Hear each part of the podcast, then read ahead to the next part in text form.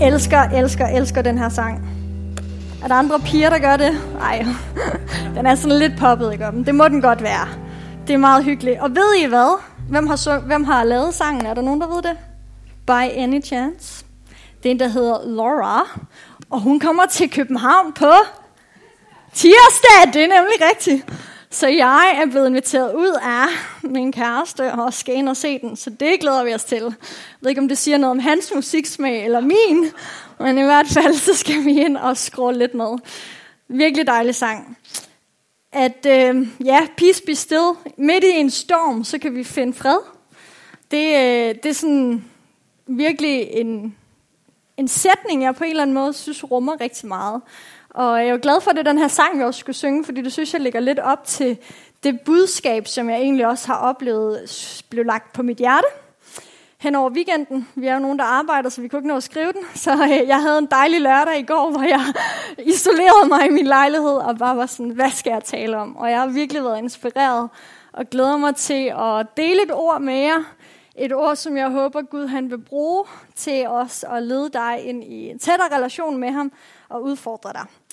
Måske du ligesom mig har oplevet, at øh, julen nærmer sig. Ja, helt ærligt, siger Jakob hernede. Øh, Erika, som hun hedder, en af mine gode veninder, der er her i kirken, som har fødselsdag på tirsdag. Hendes Insta-story afslører i hvert fald, at hun har været i Ilum utallige gange allerede. Og det går imod alle principper om ikke at fejre juleting, begynde juletraditionerne endnu. Det er i hvert fald mit princip. Det er først, når vi skriver slutningen af november, start december, at vi begynder på det. Men så er det som om, at øh, jeg ved ikke lige, den her jul, den har, den har rykket mig lidt, fordi min veninde, da jeg så den store bagdyst, I tror ikke, jeg har et liv, det har jeg heller ikke. Da jeg så det i mandags, så havde hun købt æbleskiver, så det skulle vi sidde og spise. Og jeg var så lidt, åh, i princip så gør jeg jo ikke det før december, men nu havde hun købt dem, så det måtte vi gøre. Og ikke desto mindre, så skal jeg faktisk tale lidt om juleevangeliet i aften. Who should have thought? Men altså, vi tager ikke hele den der, og det skete i de dage, at der udgik en befaling. Det er ikke det. Vi tager kapitlerne før, eller kapitlet før det. Men øh, vi starter altså lige lidt på jul her. Og det, øh, det tror jeg er okay. Det er ikke en juleprædiken. Det må jeg, vi jo ikke før december. Og jeg er ikke præst, så jeg har jo ikke den 24 endnu, men øh, så nu prøver jeg at få lov til at tale lidt om emnet. Men vi skal tale om det her. Vi skal tale om at bytte frygt ud med tro. Fordi frygt, det er vel noget, vi kender til. Jeg gør i hvert fald. Frygt er noget, vi nok kender lidt på hver vores måde. Frygt kan rumme mange skikkelser, tænker jeg egentlig. Det behøver ikke at være angst i sådan en voldsom forstand, som, som nogen jo oplever det som en decideret diagnose. Det kan jo også bare være, ligesom da jeg var barn og var bange for æderkopper, og min bror på to meter skulle komme og slå den ihjel, eller studerende og bange for, om der nu er penge nok sidst på måneden. Kender I den? Pasta og pesto? Ja, vi kender det. Vi har ikke kontrol over tingene. Vi kan spekulere. Vi kan tænke, hvad nu hvis? Så når jeg siger frygt i prædikenen, så kan det have forskellige associationer, og det tænker jeg okay, at vi rummer den i en lidt bredere forstand.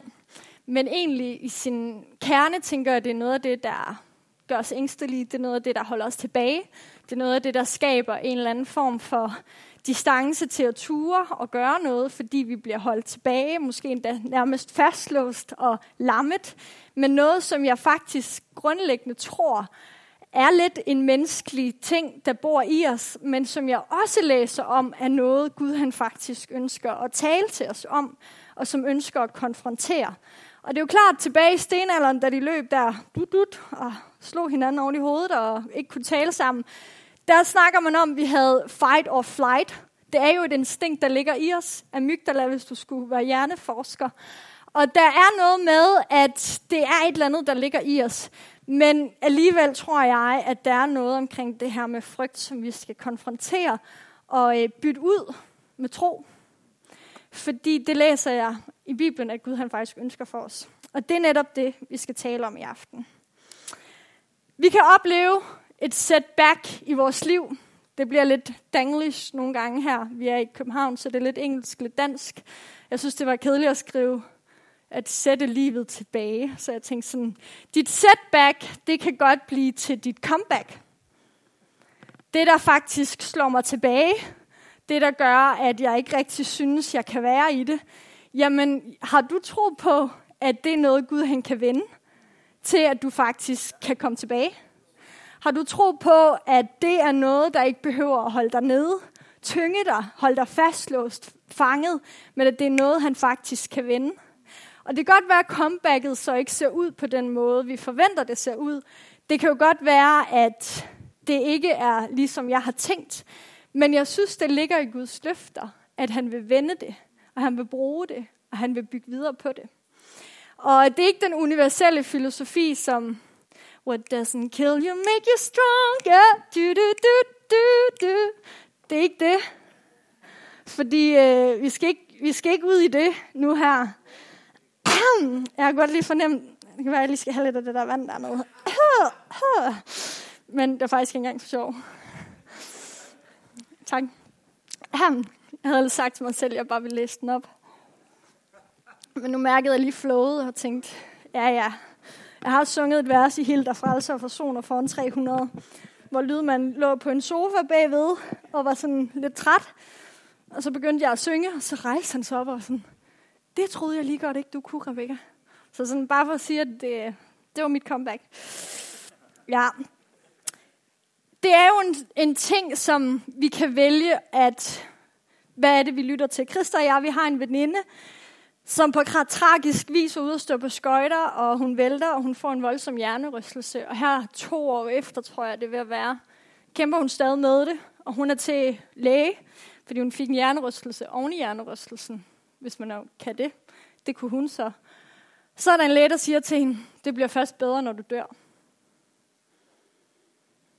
Pige midt i 20'erne får det at vide af en læge. Og jeg, jeg blev så arg i, hvordan i alverden kan man tillade sig at sige det. Men det siger han ud fra et medicinsk perspektiv, hvor vi bare også sådan, det skal bare ikke være det, der skal få lov til at så sig i hende. Hun skal have lov til at opleve, at det her setback i hendes liv ikke er noget, der holder hende nede og holder hende fastlåst og fanget og tynget, men at det godt være, at hun ikke bliver helbredt nu her.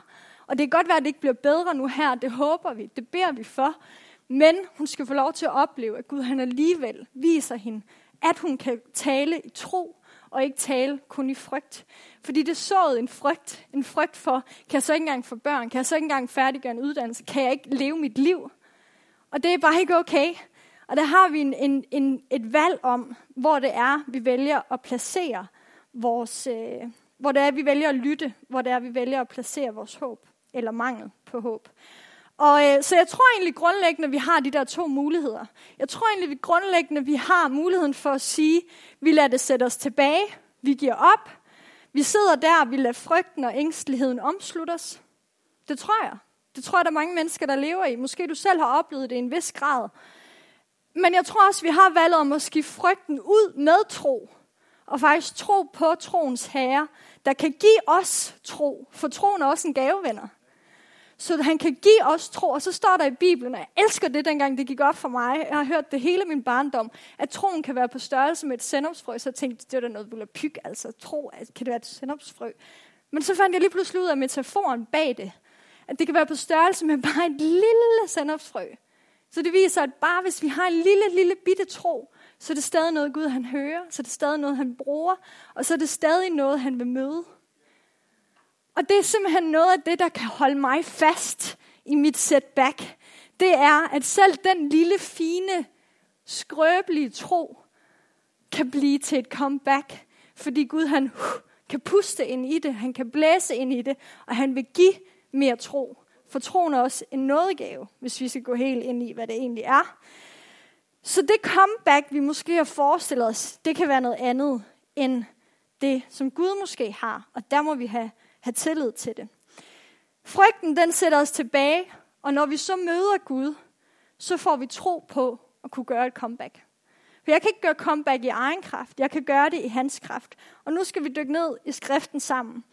Og det jeg gerne vil, at I sådan grundlæggende tænker på her, det er, at der er en engel, der kommer igen og igen og siger, frygt ikke. Og jeg elsker det. Virkelig, jeg har sådan mediteret over det i weekenden. Jeg sådan, frygt ikke. Altså, det er jo virkelig, virkelig stort. Midt i os, den tid, vi lever i, eller bare midt i det at være menneske. At vi kan høre fra himlen og jordens skaber. Frygt ikke. Og jeg er klar over, hvor mange gange vi løber rundt i et hamsterhjul og bare tillader nogle ting slår os helt vildt hårdt, hvor Gud han er bare sådan, hey, ro på, frygt ikke. Og det betyder ikke, at det ikke er hårdt. Det betyder ikke, at vi ikke har vores svære tider, men det betyder, at det er egentlig et, en præmis, vi kan lægge i stedet for den anden. Vi skal læse sammen her. Den første frygt, jeg har lyst til at fremhæve, det er frygten for, at længslen aldrig bliver mødt. Så lyt med og læs med. Fra Lukas 1. Og hele konteksten er som sagt lidt juleevangeliet. Det er sådan lidt før, så der er en, der hedder Zakarias, og så er han ligesom en sammen med sin kone, der er i relation til Maria og Josef. Og så er det Jesus, han bliver født, og der er nogle hyrder, og der er en Herodes, og der er nogle forskellige ting. Så der er lidt en stor historie, hvor jeg lige hiver nogle ting ud, men grundlæggende handler det om, at Jesus han bliver født, og det der sker før det. Da viste Herrens engel sig for ham, altså Zakarias, stående til højre for røgelses og for alderet, og han er præst og lige gået ind i et tempel. Zakarias blev forfærdet, da han så ham, og han blev grebet af frygt, men englen sagde til ham, frygt ikke, Zakarias, for din bøn er hørt. Din hustru Elisabeth skal føde en søn, og du skal give ham navnet Johannes. Zakarias sagde til englen, hvordan kan jeg vide, at det er sandt? Jeg er jo en gammel mand, min hustru er højt op i årene. Og der svarede englen til ham, jeg er Gabriel. Det er navnet på englen. Jeg er Gabriel, som står for Guds ansigt, og jeg er sendt for at tale til dig og bringe dig dette glædelige budskab. At længslen aldrig bliver mødt. Frygten for, at det aldrig bliver mødt. Måske det starter en bekymring. Vi kender det måske alle sammen på hver vores måde, men en længsel, som aldrig rigtig bliver mødt. Jeg tror også, jeg ville have fået et chok, ligesom Zacharias her. Der lige pludselig står en engel sådan, hvad sker der? Hvad foregår der? Men englen her konfronterer jo egentlig også Zacharias frygt i, i livet, som er bundet til en større længsel i deres liv, om at, øh, at de ikke har fået barn. De er barnløse. Det vælger jeg i hvert fald også at tolke på. Det må være om, no, om noget et setback i ens liv. De år i årene, de har været fulde af tro, fulde af forventning om at blive forældre en dag, men det er de ikke blevet. Og lige pludselig så står Guds engel der og siger til ham, at frygt ikke, fordi din bøn er blevet hørt. Hans setback, han havde tro på et comeback, men alligevel var han begyndt at miste troen, for nu tænkte han, at han var oppe i årene. Men det var Guds timing, fordi der var en plan med Johannes. Og der var en plan med, at Johannes skulle fødes på det tidspunkt, seks måneder før Jesus. Så Zacharias skulle have en tro på, at comebacket ville komme på det tidspunkt, Gud han havde en intention om, det skulle. Og vi kender måske det her af, at vi har en længsel på forskellige måder. Sygdom, økonomiske problemer, en at dele livet med. Det er en færre nok længsel. Jeg har mange veninder, som virkelig kæmper med det. Også fordi vi har længsel efter tosomhed. Og det skal vi også kunne tale om i kirke. Eller relationer, som ikke går, som vi måtte ønske, det skulle gå. Og flere og flere ting. Længsler i vores liv. Det, der fylder os om natten. Det, der tynger os. Herre, vil du ikke nok velsigne mig med det her? Jeg er længe sådan efter det. Vi kender det. Vi beder det. Og Gud han har bare været stille. Nada, nitsch, sip. Ingenting. Og selvfølgelig rammer det os. Selvfølgelig bliver vi bange på en eller anden måde. Men vi har stadig grundlæggende muligheden for at handle i frygt, eller muligheden for at handle i tro. Vælge og placere vores tro hos ham. Men englen møder ham altså med frygt ikke. Og, øhm, og jeg synes, det er så smukt, fordi når du møder Guds storhed her i form af en engel, møder Guds herlighed, bare det, at han er der i rummet, i sin herlighed, det placerer bare en ro. Det placerer bare en, hey, frygt ikke. Jeg er med dig i det her. Han skænker os sin fred. Så setbacket i livet, den kamp, vi kæmper. Frygt ikke, siger Gud, jeg er med dig. Måske det er bare den sætning, nogen af os har brug for at høre i aften. Den ene sætning af, at han er med. Hvis vi læser sådan lidt i, i fortællingen, så det Zacharias han gør, det er vel egentlig meget menneskeligt, fordi så begynder han ligesom at diskutere lidt med en engel. Det ved jeg ikke, om jeg havde tur at gøre. Jeg var lidt bange for, at de sådan kunne finde på et eller andet. Men hvordan kan jeg vide, at det er sandt? Han begynder at tale rationelt. Han begynder at tale realistisk. Hey, vi er jo oppe i årene. Det giver slet ikke mening. Min kone og jeg, velvidende, at Abraham og Sara og hele det løfte og hele det vidnesbyrd, der ligger i hele fortællingen, alligevel bliver han fanget af en eller anden, kan det nu også være sandt? Og, og midt i det, altså, han ser det med frygtens øjne, rationalitetens øjne, i stedet for troens øjne. Og jeg vil måske have gjort det samme. Jeg vil gerne udfordre vores, vores mindset på en eller anden måde til, hvorfor er det, vi nogle gange gør det? når vi har fået at vide, at han, han vil give os, øh, han vil give os, hvad der også ligger i vores hjerter. Ikke at tænke i frygtens tanker, men i troens tanker. Så det er altså den første frygt, jeg på en eller anden måde har lyst til at fremhæve. Og den næste her, det læser jeg så ud fra Marias historie. En ny person, en ny bibels person, Jesu moder. Og der læser jeg om en frygt for at være uduelig. En frygt for måske ikke at være den rette til den opgave, Gud han egentlig har for mig. Jeg ved ikke, om det er noget, du sådan har, har tænkt, eller om du er fuldt ud tilfreds med, og du altid bare har mod på at gribe alle udfordringer, der bliver kastet i hovedet på dig. Men jeg tror, nogle af os, vi kan godt gå lidt rundt med den der. Er det nu også mig, der skal det her? Er det nu også mig, der skal ture og gøre det her? Og der læser vi i Lukas 1. Et halvt år efter, at Gud havde sendt Gabriel til Zakarias, sendte han ham til Nazareth i Galilea. Så skulle han lige flyve lidt. Jeg ved heller ikke, hvor travlt de har, de der engle alligevel. Jo. Jeg kan vide, hvad han har lavet i seks måneder egentlig. Det er lidt sjovt at tænke på. Hvor der så var en ung pige ved navn Maria. Hun var forlovet med en mand, der hed Josef, og han var af kong Davids slægt. Og det var for, at en hel profeti skulle blive opfyldt. Da Gabriel kom til hende, sagde han, fred være med dig. Du er elsket af Gud, og han har store planer med dig. Maria blev forbløffet over de ord og spekulerede på, hvad meningen kunne være. Vær ikke bange, Maria, og i den autoriserede, lidt mere gode bibel, der står der frygt ikke, Maria, sagde englen, for du er udvalgt af Gud.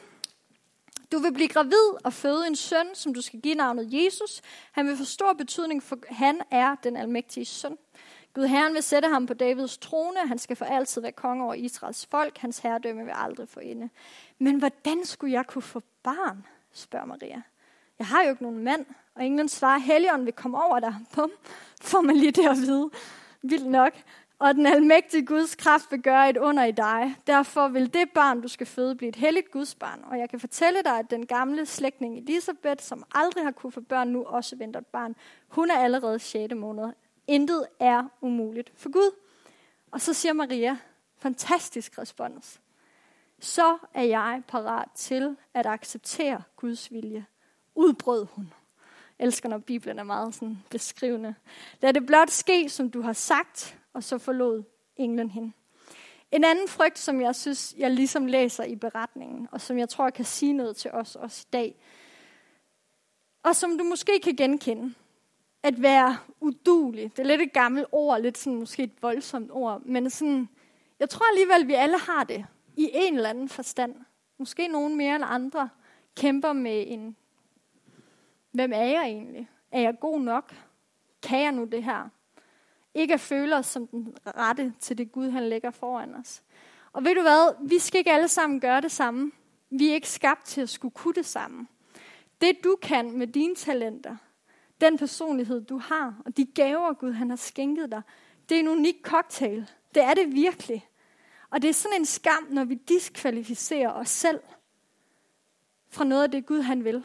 Det er sådan en skam, når vi tillader, at det bliver et setback i vores liv, fordi vi stiller spørgsmålstegn ved, om vi nu også er gode nok, eller om vi nu også kan blive brugt af Gud, for jeg er jo bare lille mig. Ja, det er jo netop pointen. og det er store ham. At han bliver større, og jeg bliver mindre. Det er jo ikke mig, der skal kunne gøre det. Det er jo Gud, der vil bruge os på en helt særlig måde. Så jeg har et spørgsmål til dig. Diskvalificerer du dig selv fra Guds plan i dit liv? Jeg tror, det er et godt spørgsmål at stille os selv. Er der noget, han egentlig prikker til? Jeg tror ikke, drømme kan blive for gamle. Er der noget, han prikker til igen og igen og igen, hvor du så lidt, nej, nej, nej, det er ikke mig det der. Det der, det er ikke mig. Det, jeg har slet ikke evnerne til det der. Jeg kan ikke det der. Ved du godt, at der var flere i Bibelen, de var bange for at tale. De havde en frygt. Men Gud, han lod ikke den frygt diktere deres kald. Han overvandt det. Eller, han, eller de overvandt det, fordi de valgte at, at placere deres tro hos Gud i stedet for.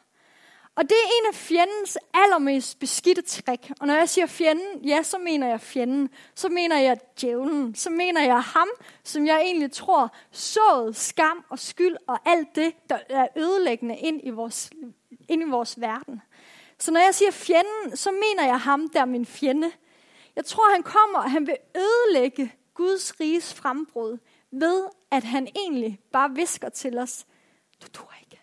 Du kan ikke det der. Du kan ikke det der. Hvad tror du, du er? Helt seriøst, det er jo ikke, altså, prøv at tage dig sammen, det der, det kan du ikke finde ud af. Og det irriterer mig så grænseløst, at jeg også selv ligger under for det nogle gange. For jeg er sådan lidt, nej, det skal være løgn. Jeg synes, at det er grænseoverskridende at stå og tale foran folk. Men jeg ved jo, at det er en gave, Gud har givet, fordi der er noget, han vil bruge til at fortælle mennesker om, hvor stor han er. Og der er andre, der har andre gaver. Jeg kan ikke finde ud af det der nede ved mixerpulten. Men det er også sindssygt vigtigt, fordi det giver os en oplevelse af at kunne tilbede Gud. Og alt det, vi skal ikke have lov til, at en frygt for ikke at være god nok, være udulig, sætter os tilbage. For Gud han vil tale tro til dit hjerte. Men hvad vælger vi at lytte til? Det er igen et spørgsmål. Fjenden han vil stjæle. Han vil stjæle din skæbne. Han vil stjæle de planer, Gud har fra dig. Han vil stjæle fra dig. Og det står der også i Bibelen, at tyven kommer kun for at stjæle, slagte og ødelægge. Det er meget brutalt. Det er sådan helt grønne slagteragtigt, synes jeg. Kommet for at give liv og liv i overflod, siger Jesus så, som modsvar til det. Og nu valgte jeg lige sådan et billede her, fordi jeg tænkte, jeg havde lige lyst til at fortælle en historie. Christers cykel den blev stjålet for en Tivoli for to uger siden. Vi havde været Tivoli med min jæse og nevø og havde lavet familie, og det var rigtig sjovt og hyggeligt, og så afleverede vi ungerne igen, for så blev det lidt for meget. Og så øh, Christos cykel, den havde han hængt fast på et eller andet lygtepæl ude foran Tivoli. Og så kommer vi ud og skal til at aflevere ungerne til forældrene i deres store bil, og så kommer der en taxachauffør sådan, you, you, you, need, you, you need a bike, bike. A man came here four minutes ago, took bike, ran. Så Christa og mig, vi var sådan, er det så Kristus cykel, han har taget? Det må det være. Så vi fræsede rundt på Vesterbro, og Christer han løb alt, hvad han kunne, for han tænkte, jeg må nødt til at prøve at fange tyven. Og jeg cyklede afsted på min dårlige cykel og tænkte, jeg prøver at lede efter tyven. Og så øh, min bror inde, de nåede også lige at høre det, rullede ned i vinduet. Christers cykel er væk. Okay, min bror er politibetjent, kender alle kroge i København. Yes, ind i bilen, tre små børn, ti stille afsted. Så han kørte rundt og prøvede også at lede efter cyklen. Og det fedeste af det hele var, hvem fandt den? Det gjorde jeg selvfølgelig. Og det var simpelthen så vildt, så vi gik rundt i lang tid. Vi blev ved og ved og ved og tænkte, vi finder den. Så jeg fandt den foran hovedbanegården, hvor jeg lå mærke til en mand. Det er jo det, der er det gode ved at være sociolog, så jeg ligesom lært at lave observationsstudier. Så jeg så en mand, så tænkte jeg sådan, han ser underlivet ham der. Han ser meget underlivet ham der. Gik rundt med sin plastikpose og gik sådan lidt ind imellem alle cykler og kiggede sådan lidt, og så tænkte jeg, at det er ham.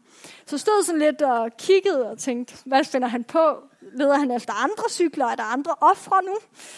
Og så imens jeg står der, så ser jeg Christers cykel parkeret. Lige foran mig.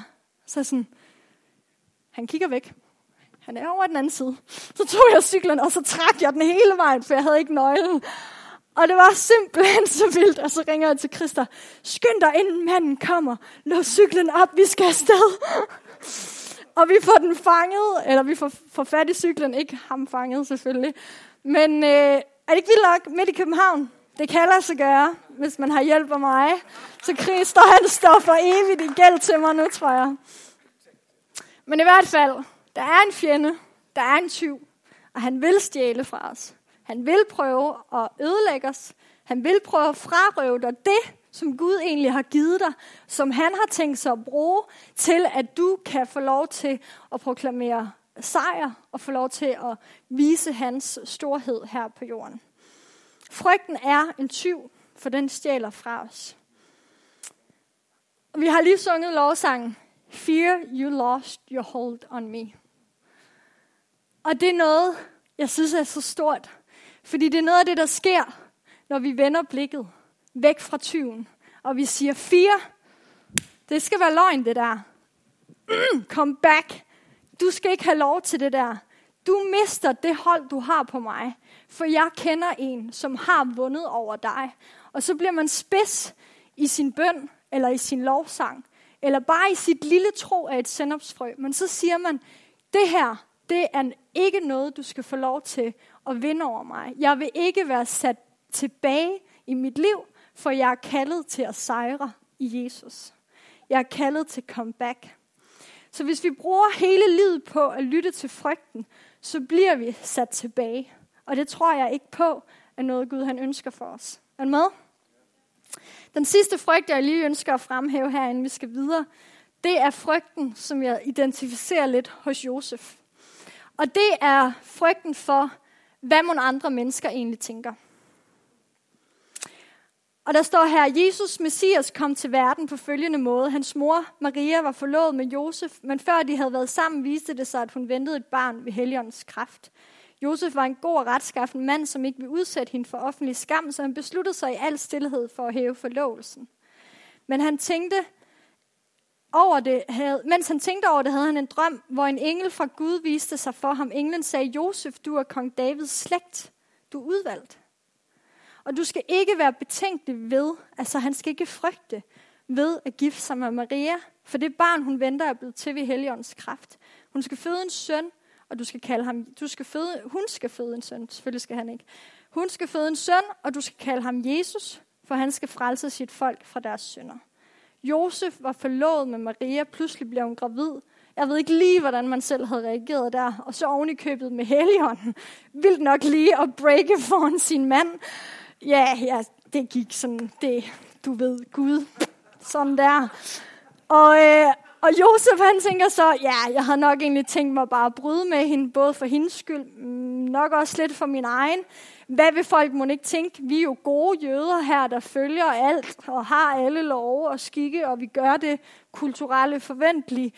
Men alligevel er der jo så et eller andet, der sker, fordi Gud han har en plan. Så han møder Gud, i, møder i, øh, en engel, i en drøm, og øh, så tænker jeg alligevel, men Josef havde jo stadig et valg. Han havde jo stadig et valg. Han kunne jo stadig have valgt at sige, nej, det vil jeg ikke. Og Jesus var jo stadig blevet født. Maria skulle nok stadig have født Jesus. Men han var jo ud af Davids slægt. Og Jesus skulle jo til, til Bethlehem også. Og Jesus skulle jo, der var jo en plan. Så, så Gud var egentlig også, han havde også lidt en tillid til, at Josef han ville, ville gå i tro på en eller anden måde. Jeg synes, det er lidt spændende at, at tænke på, hvor sådan, Josef han vælger og lad være med at handle i frygt for, hvad andre tænker, men handle i tro på det, som Gud han har talt. Og det siger noget om, at han vælger at placere sin tro der. Hvis vi lever vores liv i komfortzonen, fordi vi er bange for at gå ud i det usikre, så kan vi miste det næste store Gud, han har for os. Det er ikke forkert at leve maligt og komfortabelt, skabe sikkerhed, men det kan blive en udfordring, når det er så noget, der holder dig tilbage fra faktisk at lytte til noget, Gud han gerne vil udfordre dig til at gøre.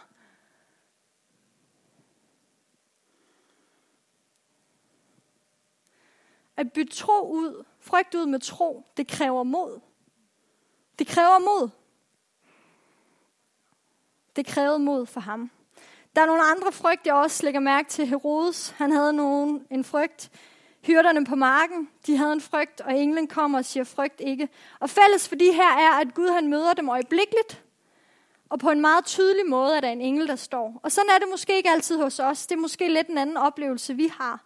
Men jeg tror egentlig, at det jeg oplever, det er, at når jeg har en frygt eller en bekymring, så er det et skridt ad gangen. Og så er det ikke noget, der sker fra dag til dag, fordi der er en engel, der står i mit soveværelse om natten. Desværre, jeg har det til gode endnu. Men det er, at jeg konfronterer det med at tale tro et skridt ad gangen, i stedet for at lade mig sætte tilbage. Og det er at have tillid til det ved at placere min tro i ham også. Og jeg vil lige kort her, jeg er allerede ved at være lidt over tid, men jeg vil kort her komme ind med fire anekdoter, som er noget af det, jeg ser kan være med til at vende det for os.